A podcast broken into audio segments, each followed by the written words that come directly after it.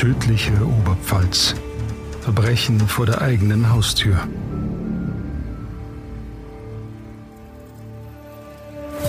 Ein Podcast von Oberpfalz Medien. Hallo und herzlich willkommen zu einer neuen Folge Tödliche Oberpfalz. Mein Name ist Mareike Schwab und mir gegenüber sitzt heute Maren Schönhofen. Genau, ich bin die Maren und ich bin neu im Team und freue mich auf die nächste Folge. Herzlich willkommen. Wir freuen uns auch, dass du dabei bist. Du hast uns heute einen sehr spannenden und etwas mysteriösen Fall auch mitgebracht. Um was geht es denn? Genau, also ich würde ihn als das perfekte spurlose Verschwinden bezeichnen. Mhm. Am Freitag, den 13. verschwindet ein Münchner Professor. Die Polizei findet am Waldrand oder an einem Waldrand im Landkreis Neustadt an der Waldnaab einen unverschlossenen Pkw. Dabei handelt es sich um einen Volvo und in dem Volvo befinden sich Blutspuren. Also es ist keine große Menge und doch ist die Polizei sehr alarmiert, weil sie denken, okay, ist jetzt jemand ermordet worden, ist eine also der Professor ist verschwunden. Mhm, also sie haben rausgefunden, wem der PKW gehört. Genau, genau. Also das war klar. Also mhm. Nummernschild war dran, Handy war drin, es war ein ominöser schwarzer Koffer drin mit Geschäftsakten und Berichten.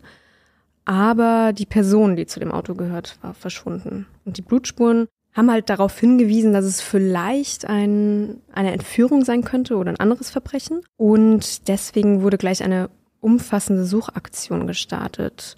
Doch alle Bemühungen blieben vergebens. Also es scheint ein großes Mosaik zu sein und irgendwie passt aber kein Teil zu dem anderen. Also die Spuren, die gefunden wurden, die haben ins Nichts geführt, beziehungsweise gab es auch keine Personen, die sagen konnten, okay, ich habe den Professor nochmal gesehen.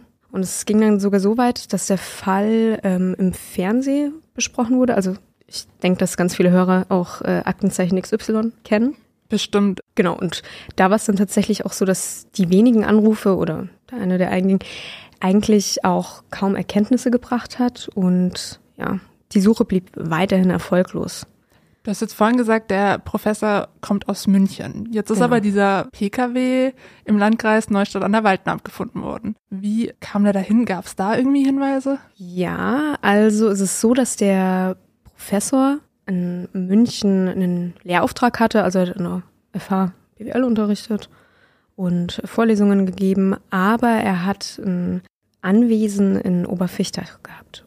Da war es so, dass er am Vortag das Anwesen verkaufen wollte und der Käufer ist aber anscheinend nicht erschienen. Dabei handelt, also der einzige Hinweis, den die Polizei dann auch hatte, war, dass es sich um einen ähm, Osteuropäer handelte. Und dadurch, dass der nicht erschienen ist, ist die Polizei davon ausgegangen, dass sich der Professor vom, von Oberfichtach wieder auf den Weg nach München gemacht hat. Und dann wurde die Suchaktion so ausgedehnt, dass man halt wirklich im Umkreis von der B22 gesucht hat und versucht hat, den Mann zu finden. Interessant ist aber auch, dass der Professor angegeben hat, dass er in einem Gasthof in Oberfichtach übernachtet hat und er ist ja am Freitag, den 13. verschwunden und am Samstag gab es dann Anrufe am Nachmittag von zwei Personen und eine der Personen, also in dem Gasthof gab es die Anrufe, mhm. äh, eine Person hat sich als die Tochter ausgegeben.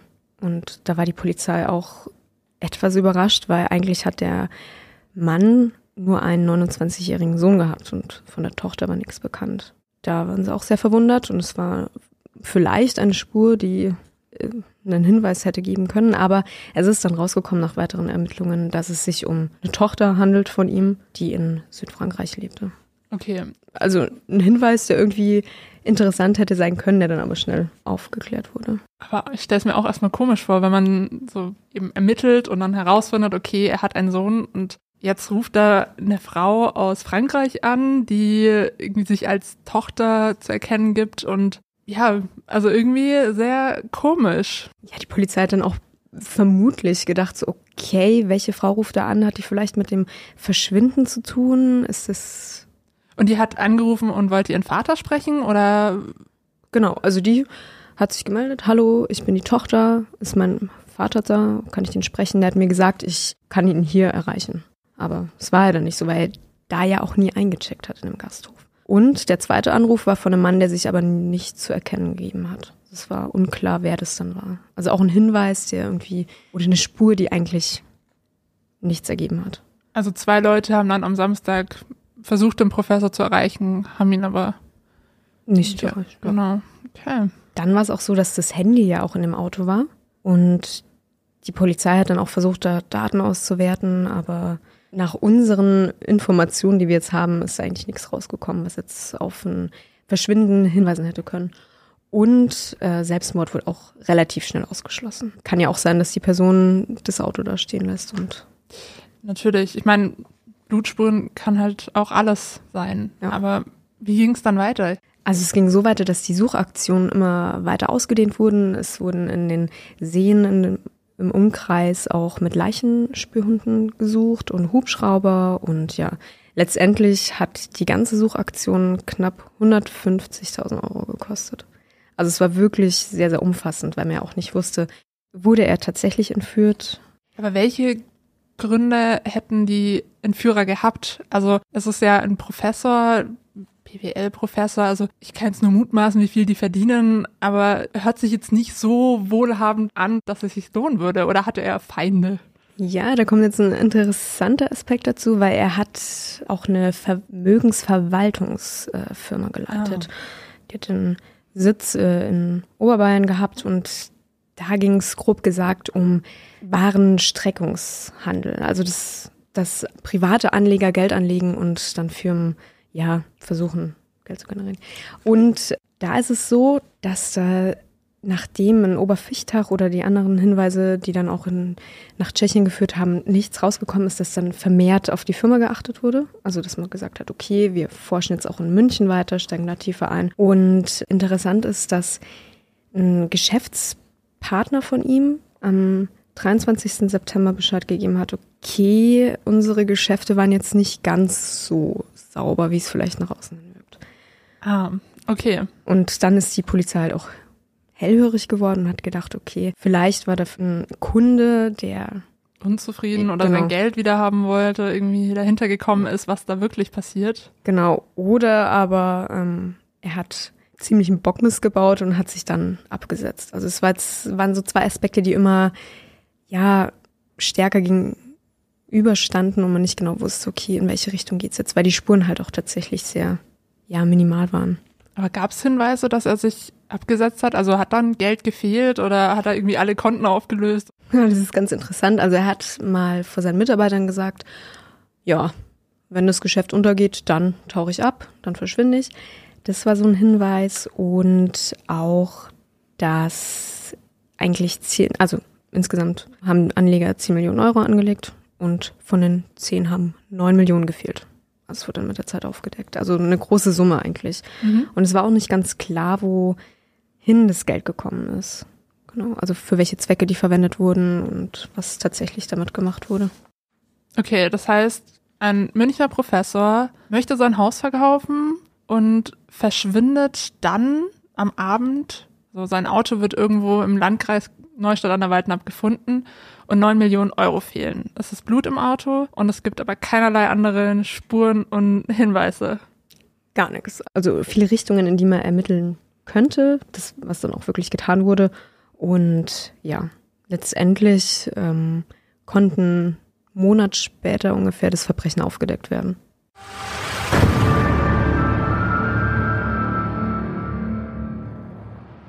Werbung. Maren, kennst du schon unseren Tödliche Oberpfalz-Newsletter?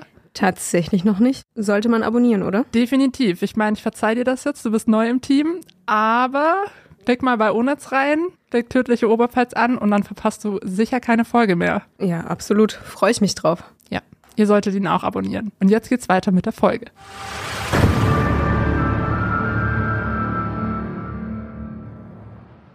Okay, löst es auf. Was ist Ja, passiert? ja, also es ist ganz interessant. Also ich hätte nicht damit gerechnet, als ich den, oder den Fall durchgegangen Mhm. bin, dass das tatsächlich so passiert. Also die Polizei hatte schon die Hinweise gehabt, okay, es könnte äh, ein bewusstes Verschwinden gewesen sein. Und äh, nachdem dann auch der ähm, Kollege gesagt hat, okay, es, unsere Geschäfte sind nicht ganz so sauber, kam dann noch die Information von einem Segelfreund hinzu, also der in Frankreich lebte. Und der Professor und sein Freund hatten ein gemeinsames Segelkonto. Also für gemeinsame Segelausflüge, für den Urlaub. Und der hat gesagt, dass am 15.09. in Paris Geld von dem Konto abgehoben wurde.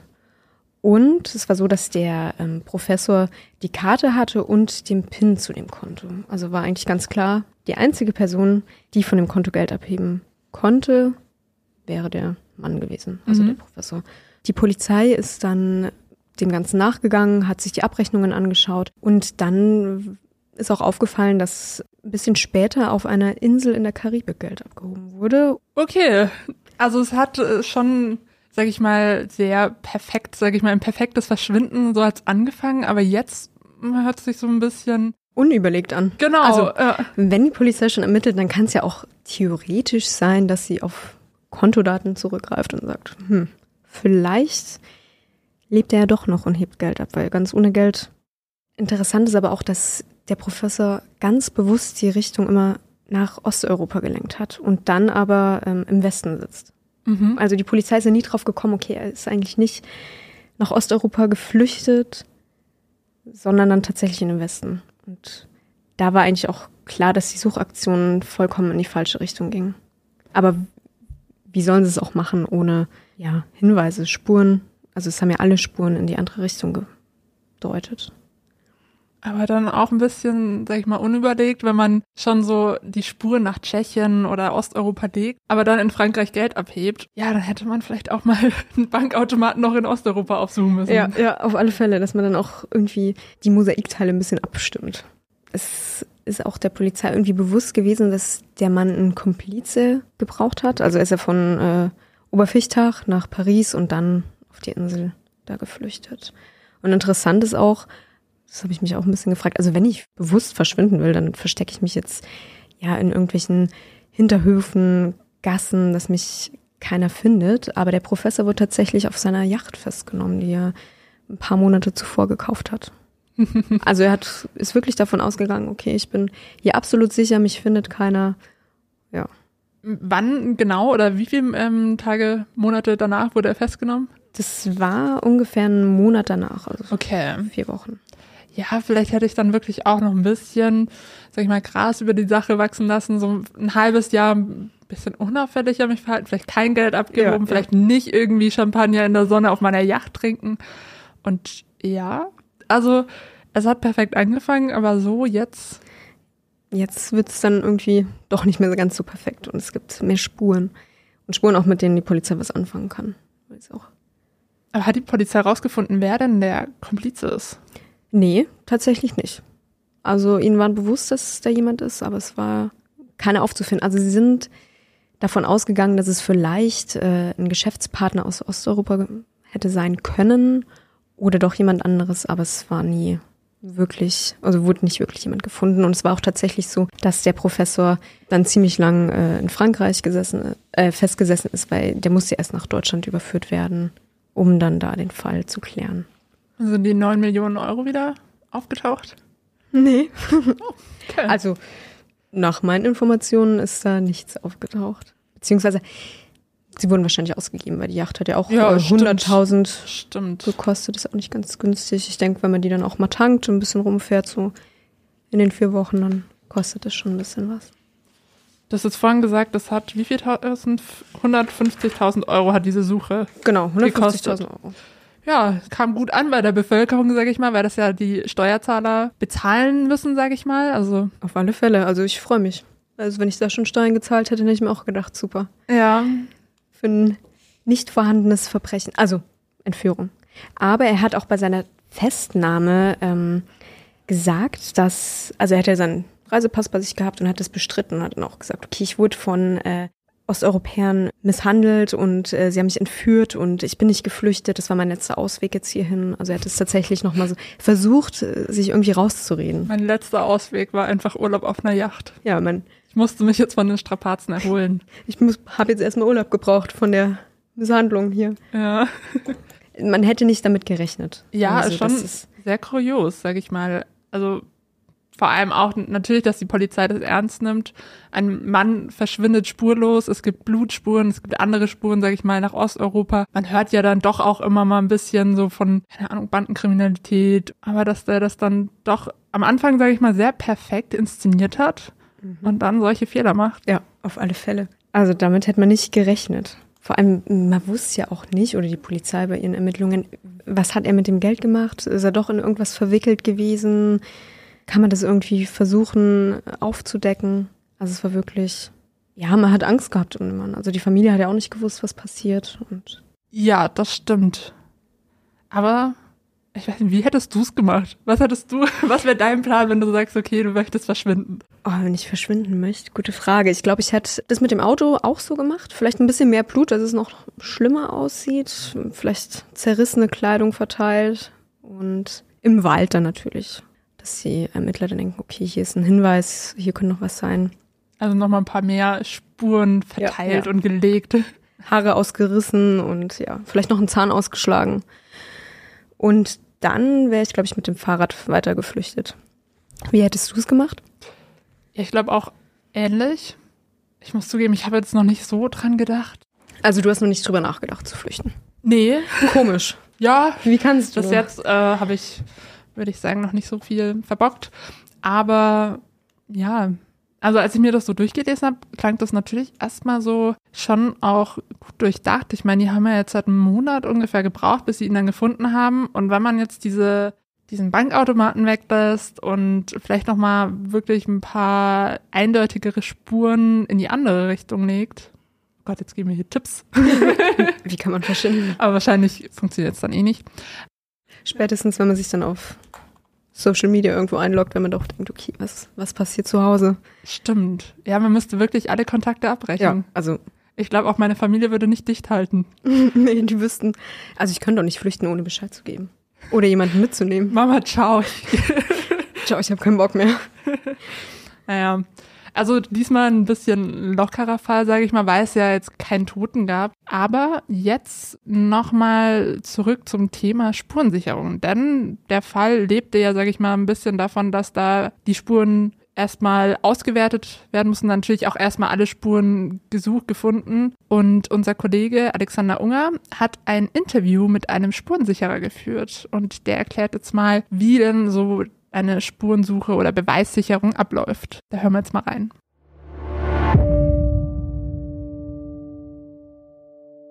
Ich bin Alexander Unger und heute bin ich zu Gast bei Kriminalhauptkommissar Manfred Hausmann. Er ist stellvertretender Kommissariatsleiter hier in Amberg und er ist Spurensicherer. Hallo Herr Hausmann, grüß Gott. Grüß Gott, Herr Unger. Herr Hausmann, wir haben alle Bilder im Kopf von einem Spurensicherer am Tatort. Da laufen dann so äh, Männer und Frauen in weißen Anzügen durch die Gegend, Überschuhe, alles groß abgesperrt. Ist es realistisch? Das kann ich Ihnen so bestätigen, Herr Unger. Das ist tatsächlich so. Und da sind Sie heute bei einem gelandet, der dann am Tatort draußen letztendlich in diesem weißen Anzug äh, vorzufinden ist mit Überziehschuhen. Das ist heute eigentlich so das Standardprogramm, auch mit Einmalhandschuhen. Im Zeitalter der DNA unverzichtbar am Tatort, zumal die DNA-Spuren immer mehr die Zukunft der Spurensuche und Sicherung sein wird. Sie sagen, bei einem gelandet, der draußen ist. Seit wann sind Sie denn in der Spurensicherung aktiv? Ich bin jetzt seit knapp fünf Jahren bei der Kriminalpolizei in Amberg beim Kommissariat 7, auch als stellvertretender Kommissariatsleiter und bearbeite seitdem jetzt auch die Spurenfälle. Vorher war ich ganz normal im Streifendienst. Ich habe also 22 Jahre Streifendienst hinter mir. Glaube, ich bin schon in den Polizeiberuf recht hineingewachsen und sattelfest inzwischen. Sie sind also sozusagen einer von der Straße, der das Ganze wirklich kennt, von der, vom Ankommen einer Streife an einem Tatort bis hin zur Spurensicherung, die dann wieder mal freigibt, den Tatort. Wie sieht denn der Tag eines Spurensicherers, wie sieht der Einsatz eines Spurensicherers aus? Kommt dann Alarm und dann heißt es möglichst schnell los? Das ist immer unterschiedlich und das kommt immer auf die Brisanz des Einsatzes natürlich an. Unglücklich ist es, wenn so ein Einsatz auf ein Wochenende fällt. Da braucht es natürlich auch einen Spurensicherer beim Kapitaldelikt vor Ort. Da kommt dann klassisch der Alarmierungsanruf und man findet sie dann auf der Dienststelle ein, sucht sie ein Team zusammen. Also wir machen das so, dass wir eigentlich rund um die Uhr ein Team bereithalten mehr oder weniger in Bereitschaft. Und dann wird sie kurz abgesprochen und dann geht es zum Tatort. Wenn das unter der regulären Dienstzeit kommt, dann laufen die Sachen dann meistens ganz regulär über die Streife, dann über den Weg, über den Dienststellenleiter bis zu uns, zu unserem Kommissariat. Und dann findet sie auch ein Spurensicherungsteam oder es wird eins eingeteilt und das ist dann zuständig für den Tatort. Die fahren dann mit unserem speziell ausgerüsteten Tatortfahrzeug den Tatort an und arbeiten draußen, wie eben auch am Anfang schon beschrieben, mit den weißen Anzügen den Tatort ab. Sind da immer nur zu zweit, also nur sozusagen als Anzahl? Oder haben da auch mal zwei, vier, sechs, acht, zehn Kollegen draußen? Das ist natürlich auch abhängig von der Einsatzart und von der Größe des Tatortes. Es gibt wohl kleinere Tatorte, die wir auch, die, bei denen wir auch die Spurensicherung übernehmen. Da reicht im Ausnahmefall einmal eine Person vor Ort. Der Regelfall ist, dass ein Team aus zwei Beamten besteht. Im Regelfall draußen wird einer dann den dokumentarischen und den fotografischen Part übernehmen und einer die klassische Spurensicherungsarbeit. Gibt aber natürlich auch Tatorte, die sich in mehrere Tatortbereiche aufsplittern. Ich denke jetzt mal so an größere Einbrüche, wo komplette Gebäude betroffen sind, verschiedene Stockwerke. Also da fahren wir dann auch mit mehreren Teams an. Und wenn mal der Tatort wirklich riesig sein sollte, holen wir uns dann auch Unterstützungen von anderen Kriminalpolizeiinspektionen und fahren dann halt dementsprechend mit mehreren Teams den Tatort an und arbeiten den dann ab. Da höre ich aber jetzt schon raus, dass das erstens mal sehr aufwendig sein kann und auch sehr lange Zeit dauern kann. Ja, der Zeitfaktor ist natürlich schon, ich sage jetzt mal, von Stundenbereich bis schon mehreren Tagen, manchmal auch mehrere Wochen, wo man so einen Tatort halten muss, um letztendlich alle Spuren zu sichern. Es ist kein Tatort wie der andere. Es, man muss sich immer auf jeden Tatort komplett neu einstellen, man muss jeden Tatort neu besichtigen, man muss ihn einschätzen, man muss das Spurenaufkommen einschätzen und dann letztendlich auch draußen die Entscheidung treffen, brauche ich nur ein Team nach, kann ich es mit den vorhandenen Kräften bewältigen, diesen Tatort, ist immer individuell. Von Tatort zu Tatort unterschiedlich. Wenn wir jetzt über Spuren reden, was, was versteht die Polizei? Was verstehen Sie unter Spuren? Ich bin jetzt eher der klassische Spurensicherer. Spurenarten gibt es natürlich vielfältig. Die gängigsten Spuren sind da die daktyloskopischen, also Fingerspuren, Handflächenabdrücke, alles, wo eben Hautleistenbilder abgebildet werden. Das bezeichnet man so im Fachjargon als daktyloskopische Spuren. Das ist so die klassische Spurenart, äh, die man am Tatort vorfinden kann. Dies, der zweite große Spurenbereich ist dann natürlich die DNA-Spur, wie am Anfang schon erwähnt, die immer mehr in den Fokus natürlich rückt bei der DNA-Spurenauswertung, wo man vor 25 Jahren noch, sage ich mal jetzt, sichtbar Blut oder irgendwelche Körpersekrete gebraucht hat am Tatort, sind wir mittlerweile in einem Bereich angelangt. Deshalb auch der Spurenschutz so hoch angesiedelt, dass man Spuren auswertet, die im Bereich von einzelnen Körperzellen sich bewegen. Um da vielleicht einmal eine Zahl zu nennen, also im DNA-Bereich kann man mittlerweile Spuren auswerten, die im Pikogramm-Bereich sich bewegen. Also Pikogramm-Bereich ist, um es für alle etwas vorstellbar zu machen, ist eine Zahl im Grammbereich mit zwölf Stellen hinter der Null. Und da ist natürlich schon das Gewicht äußerst, äußerst gering und natürlich auch mit dem Auge nicht mehr sehbar.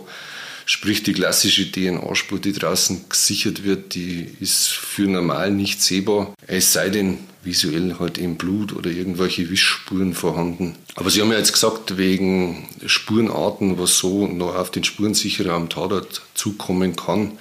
Klassische Spurenarten sind Formspuren wie irgendwelche Spuren von Hebelwerkzeugen, die an zum Beispiel Fenstern oder Türen hinterlassen werden.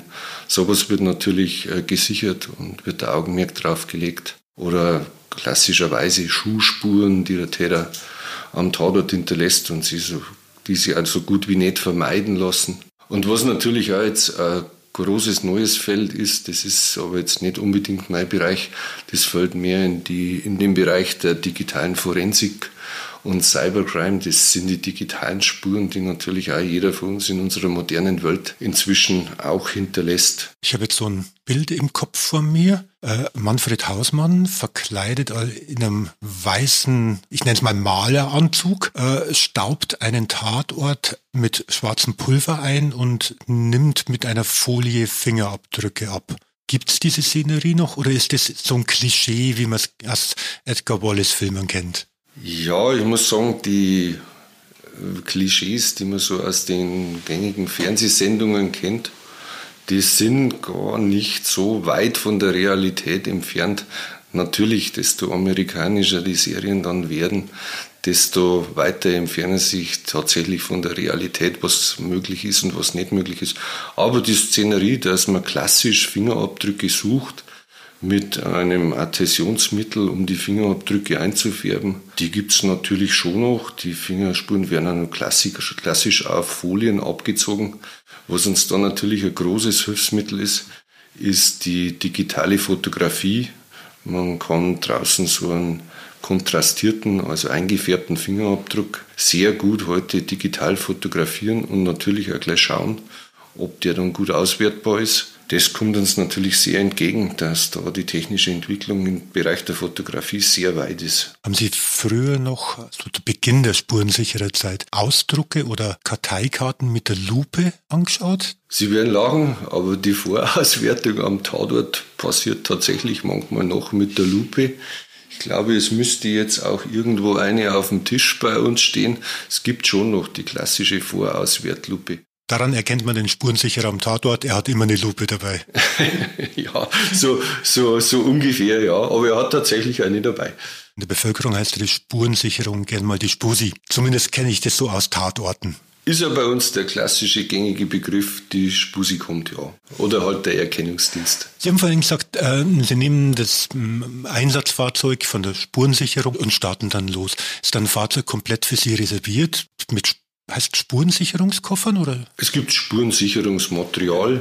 Also bei uns hat jeder als Spurensachbearbeiter klassisch sein eigenes Spurensicherungsmaterial in Form von einem Spurensicherungskoffer und eben halt einer Fotoausrüstung. Und wir haben natürlich für die Spurensicherung einen wir nennen den Tatort-Kombi bei uns im Umgangsgebrauch. Das ist ein Spurensicherungsfahrzeug, ist ein, äh, äh, ein Transporter, der dann hinten mit unseren Spurensicherungsmaterialien ausgerüstet ist. Äh, mit dem Wechsel zur Spurensicherung vor knapp fünf Jahren habe ich mir das auch noch nicht so gut vorstellen können, aber man braucht wirklich jede Menge Equipment draußen. Wenn ich jetzt zum Beispiel momentan gerade zum Fenster rausschaue und es schneit, ist schon gleich mal dran zu denken, dass man irgendeinen Witterungsschutz bei einem Tatort im Freien braucht und man stellt da ganz einfach über seine Spurenlage ein Zelt drüber und irgendwo muss es sein, das ist dann bei uns halt ganz im Spurensicherungsfahrzeug. Da gibt es Beleuchtungseinrichtungen, ich sag mal von dem klassischen Equipment zum Fingerspurensichern bis hin zur Schaufel und zum Notstromaggregat fürs Arbeiten irgendwo in freier Prärie muss man fast alles dabei haben. So eine Spurensicherung, wir haben gerade über einen Zeitfaktor mal geredet, von wenigen Stunden bis über Tage hinweg. Ist es dann durch, kann ich mir das vorstellen, durchgängig der Spurensicherer am Tatort, ein Team? Macht man nach zehn Stunden auch mal Pause, es kommt ein anderes Team? Also man arbeitet eigentlich am Tatort draußen so lange, wie man konzentriert arbeiten kann. Ja, wenn man jetzt einen Tatort im Freien hat, wird man schon versuchen, dass man den in einem Stück abarbeitet, weil ansonsten muss man ja irgendwie in irgendeiner Art und Weise sichern oder absperren. Das bindet dann auch wieder unnötige Kräfte, die letztendlich die Absperrung ja dann auch beaufsichtigen müssen. Also wir versuchen da schon, dass wir den Tatort im Freien dann abarbeiten. Oder wenn sie sich nicht im Freien befinden, in äh, Gebäuden oder in irgendwelchen Betrieblichkeiten, dann bringen wir auch mal, wenn es nicht an einem Tag abarbeitbar ist oder wenn es sich über mehrere Tage hinzieht, ein Siegel an, dass man quasi klassischerweise äh, diesen Tatort versiegeln und am nächsten Tag halt dann weiterarbeiten. Das eine ist die Arbeit am Tatort und das andere ist natürlich dann auch die Abarbeitung im Büro bei uns. Die gesicherte Spur am Tatort wird bei uns natürlich dann auch verwaltet, sprich sie muss irgendwo registriert werden, diese Spur, und muss auch beweissicher gehandhabt werden. Sprich, jede Spur bekommt bei uns eine Nummer und wird bei uns intern dann abgearbeitet und ganz zum Schluss kommt dann ja so ein Tatortbefundbericht, nennt sie sowas, in dem alle Spuren mit eingearbeitet werden, wo man so einen Tatort dann letztendlich beschreibt. Und da muss natürlich jede Spur katalogisiert und lokalisiert sein, um das auch beweiskräftig dann zu machen. Mir hilft es ja jetzt relativ wenig, wenn ich draußen am Tatort irgendwo eine Fingerspur sichere und vielleicht auch der vielen Fingerspuren sichere und letztendlich dann, wenn es dann irgendwann mal zu einer Verhandlung kommen sollte, ich die Spurenlage nicht dokumentiert habe. Also es kommt hinten auch sehr viel Arbeit. Äh, sprich, mit dem Tatort draußen, den, den Stunden, einigen Stunden Abarbeit, ist es nicht getan. Das ist immer der Teil, wo ich immer so sage, der im Fernsehen fehlt. Im Fernsehen ist nach eineinhalb Stunden, muss natürlich so ein Tag geklärt dann sein. Wir haben uns in, im Vorgespräch über, ich nenne es mal leinhaft, Bankräuber unterhalten, Automatensprenger oder etwas ähnliches. Das ist ja ein Tatort, der erstmal Sachschaden hinterlässt. Sie kommen aber auch an Tatorte, bei denen Menschen ums Leben kamen. Das ist leider in unserem Beruf auch relativ oft der Fall. An dem, dass wir am Tatort tote Personen vorfinden, ist um es vielleicht neudeutsch zu sagen, part of the job. Und mit dem muss man letztendlich auch umgehen können. Da ist jeder ein bisschen individuell, wie er sowas verarbeitet. Wissen Sie es vorher, was Sie erwartet am Tatort? Also wenn die Mitteilung bei uns klassisch eingeht, wissen wir schon grob, was uns erwartet. Im Regelfall ist dort draußen entweder die, die Erstangriffsstreife und hat uns berichtet, was uns erwartet, oder der Kriminaldauerdienst. Also das ist quasi unsere Vorhut, wenn ich das so ausdrücken darf, stellt fest, es ist ein Kapitaldelikt, es ist eine qualifizierte Spurensicherung erforderlich, dann kriegen wir so einen kurzen Abriss, wobei ja auch die Ersteingriffskräfte gehalten sind, spurenschonend vorzugehen. Also die versuchen sich da draußen ein Bild von so einem Tatort, ein kurzes Bild zu verschaffen und dann sollte bis zum Eintreffen der Spurensicherung dann auch dieser Tatort abgesperrt sein. Um es auf den Punkt zu bringen, einen kurzen Abriss von so einem Tatort, was einen im Groben erwartet, den hat man vorher, aber die Details, die muss man sich dann nach und nach am Tatort selber erarbeiten. Da höre ich aber auch raus, dass es auch emotional fordernd sein kann, was man da draußen sieht. Ich habe es ja gerade vorhin auch schon erwähnt, dass ein das unterschiedlich emotional belastet. Ich bin jetzt persönlich da eher der Mensch, der an solche Sachen und Tatorte sachlich rangehen kann und der emotional da zumindest im Nachgang nicht so sehr viel mitnimmt. Ich für mich habe mir immer gesagt, wenn einen so ein Tatort so mal ein, zwei Tage beschäftigt, vielleicht auch drei Tage beschäftigt, dass man mal den einen oder anderen schlechten Traum hat, dann ist das, denke ich mal, normal. Wenn sie das länger hinzieht, dann wird man wohl Hilfe in Anspruch nehmen müssen. Es gibt da bei uns inzwischen auch so Supervisionsveranstaltungen, bei dem mehrere teils belastete Kollegen in so einem Workshop zusammenkommen mit entsprechendem Fachpersonal und in dem man sich austauschen kann und dann versuchen kann, diese Eindrücke dann in der Gemeinschaft mit den entsprechenden Fachleuten zu verarbeiten. Im Regelfall ist es bei uns so, dass wir uns dann auch intern bei uns im Kommissariat austauschen und über unsere Eindrücke unterhalten und wir versuchen das halt dann spurentechnisch oder wissenschaftlich zu sehen. Aber es wird nicht ausbleiben, dass das eine oder emotionale natürlich zurückbleibt.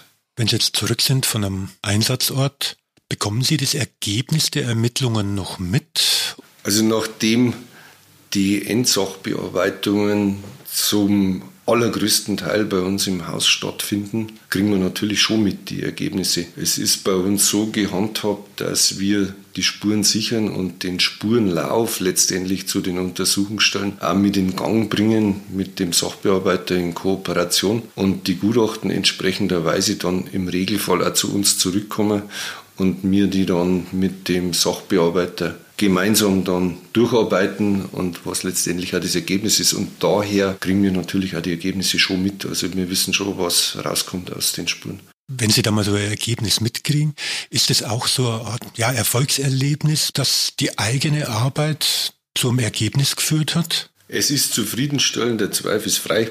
Wenn man heute äh, gute Fingerspur einschickt und es kommt ein Ergebnis und das Ergebnis führt zu einem Tatverdächtigen, ja, natürlich ist das zufriedenstellender, als wenn man jetzt eine Fingerspur sichert und vielleicht sie dann doch nicht für eine Auswertung ganz ausreichend ist oder vielleicht die Fingerspur schon ausreichend ist, aber mir hat leider den Täter nicht registriert haben.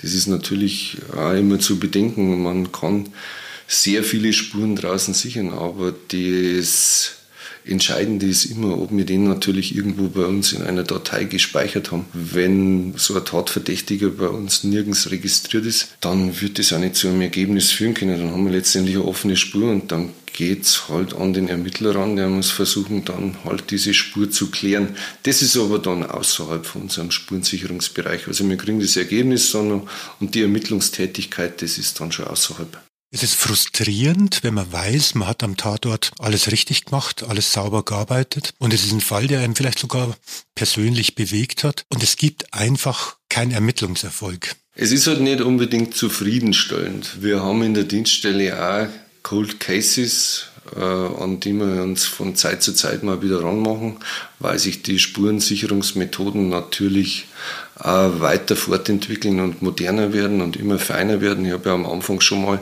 im Bereich der DNA diese äh, winzig, winzig, winzige äh, Menge an DNA, die man inzwischen braucht, um ein Ergebnis zu erzielen, erwähnt. Man versucht immer wieder mal so einen älteren Fall, Cold Case, äh, aufzumachen und dort versuchen, ob man da Spuren, zu versuchen, ob man da spurenmäßig noch was dran machen kann. Und vielleicht ist dann auch die Gesetzeslage mittlerweile eine andere, die es vielleicht manchmal ein bisschen leichter macht, das Ergebnis äh, zu führen. Vielleicht zur Gesetzeslage. Ich bin eigentlich froh, dass wir einen relativ strikten Datenschutz bei uns haben und manche Daten einfach auch der Polizei verwehrt bleiben. Es geistern da immer manchmal solche Annahmen rum, dass die Polizei auf Fingerabdrücke von den Einwohnermeldebehörden und dergleichen Zugriff nimmt. Nö, das ist bei uns nicht so. Es gibt halt gesetzliche Schranken und da geht es dann auch nicht mehr weiter. Und das muss man so halt auch akzeptieren. Ich wollte jetzt eigentlich gerade raus sozusagen auch auf die technische Fortentwicklung bei den ganzen? Sie sind jetzt fünf Jahre dabei. Gab es da einen großen Entwicklungssprung? Also nachdem wir technisch schon sehr weit fortgeschritten sind in der Spurensicherung, ich würde das jetzt einfach mal so behaupten, hat sich die letzten Jahre zwar ein bisschen was bei den Methoden getan, aber die Spurenarten haben sich ja nicht verändert. Es ändert sich nur was in der Methode, so eine Spur zu sichern und halt auch in der Feinheit, wie fein man diese Spuren äh, sichern kann. Im Bereich der digitalen Spuren da hat sich natürlich einiges getan.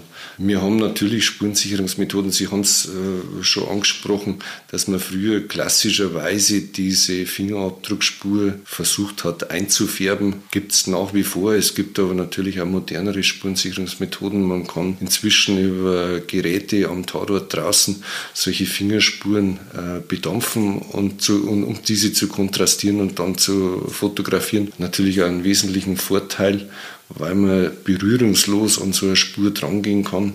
Ja, da tut sich natürlich das eine oder andere technisch immer wieder, vor allem auch im Bereich von der DNA, tut sich das eine oder andere, wenn man sie vorstellt, so eine DNA-Spur, die ja überhaupt nicht sichtbar ist, erstmal an der Oberfläche, dass man da mit ein paar Hautzellen schon was anfangen kann und dass man teilweise, wenn auf so einer Oberfläche, wenn man mehrere Hautzellen oder, oder überhaupt Zellen sichert, die teilweise sogar schon separieren kann, dass man solche Mischspuren auftrennt. Vielleicht kann man auch den einen oder anderen alten Fall damit noch klären. Eine der größeren Entwicklungen der Vergangenheit, glaube ich, dürfte auch so ein 3D-Scanner für den Tatort sein.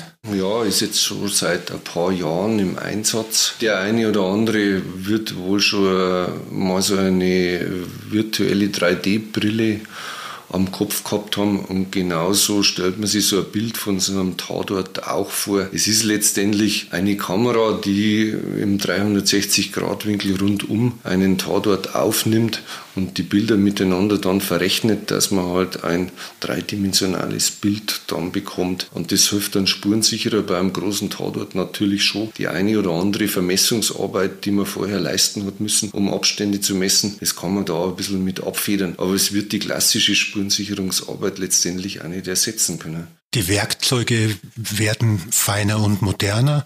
Die Arbeit bleibt im Prinzip die gleiche, die Spur finden, sichern, dokumentieren. Wir haben mal vorhin kurz gesprochen über, je amerikanischer die Serien werden oder die Filme, desto seltsamer wird es manchmal, wenn ein Fachmann aus unserem Gebiet das anschaut. Schmunzeln Sie da manchmal? Ich muss jetzt gestehen, ich bin jetzt nicht der klassische amerikanische Serienseher, aber natürlich zeppt man ab und zu mal rein und vielleicht zur Frage, ja, ich muss da schon ab und zu mal schmunzeln. Ich habe es ja auch schon mal gesagt, es, wenn wir jetzt an dem Beispiel Schuh momentan ein bisschen hängen bleiben, jeder kann sich vorstellen, wie viele Schuhhersteller das es inzwischen gibt und wie viele verschiedene äh, Varianten und wie viele verschiedene Schuhsohlen. Und wenn Sie heute halt irgendwo so eine Schuhsohle haben, dann müssen Sie erst einmal das Herstellermodell finden. Wenn Sie Glück haben, dann wird Sie das finden lassen aber dann wissen sie immer noch nicht, wer den Schuh letztendlich angehabt hat. Und auf das kommt es ja letztendlich auch an. Natürlich ist es ein, ein, schöner Ermittlungsansatz, wenn ich so einen Schuh irgendwo an einen Tatort hinbekomme und ich dann bei Folgemaßnahmen so einen Schuh dann auch finde. So dieses klassische, äh, wie es im Fernsehen dargestellt wird, dass man den Schuh abfotografiert und dann speist man den in irgendein Computersystem ein und automatisch wirft er den, das dann gleich den Hersteller und möglicherweise gleich auch noch das Verbreitungsgebiet mit aus und ja, kann man ganz einfach beantworten. Das geht nicht. Da ist einfach Realität und Fiktion im Fernsehen. Aber es schaut gut aus im Fernsehen. Das, es muss ja natürlich auch im Fernsehen gut ausschauen, weil es soll ja ein bisschen äh, Zuschaueranziehung auch verursachen. Und natürlich muss man es auch in der entsprechenden Sendezeit unterbringen. Aber es geht wahnsinnig viel. Es kommt immer auf den Aufwand drauf an, den man betreibt. Zum Schluss jetzt die Gewissensfrage. Gibt es das perfekte Verbrechen?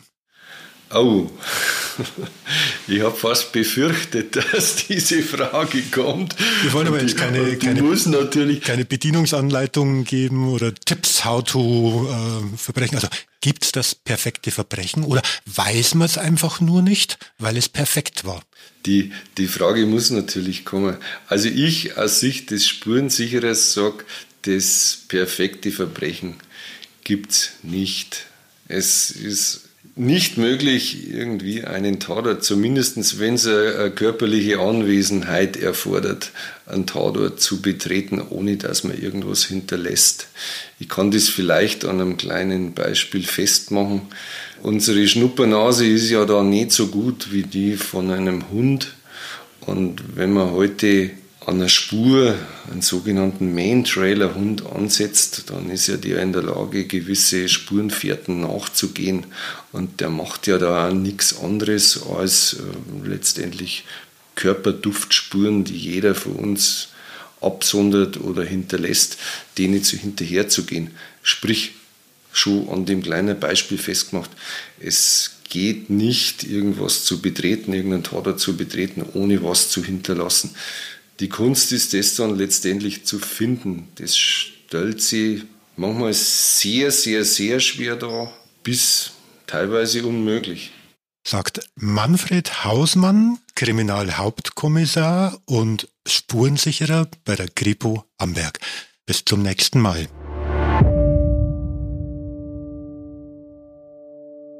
Also ich muss zugeben, obwohl ich jetzt in den drei Jahren Studium ein bisschen was über die Arbeit von Spurensicherern auch gehört habe, finde ich es nochmal interessant, von einem Experten zu hören, wie das Ganze abläuft. Auf was muss ich achten, was passiert ähm, tatsächlich bei den Arbeitsabläufen und ja, ich habe auch einiges gelernt Und wenn ihr ein paar Bilder, sage ich mal, zu diesem Interview haben wollt, dann schaut doch mal bei Social Media vorbei. Alex hat euch da auch oder wird euch da auch ein Video hochladen, denn er hat das auch alles mit der Kamera festgehalten auf tödliche Oberpfalz Podcast oder auf Facebook, da sind wir auch vertreten. Falls ihr Feedback an uns habt, dann schreibt uns doch gerne auch eine Mail an tödlicheoberpfalz at oberpfalzmedien.de oder hinterlasst uns nette Kommentare bei Apple Podcast oder 5 Sterne bei Spotify. Wir freuen uns. Und ich würde sagen, danke fürs Zuhören. Vielen lieben Dank fürs Zuhören. Bis bald. Bis dann.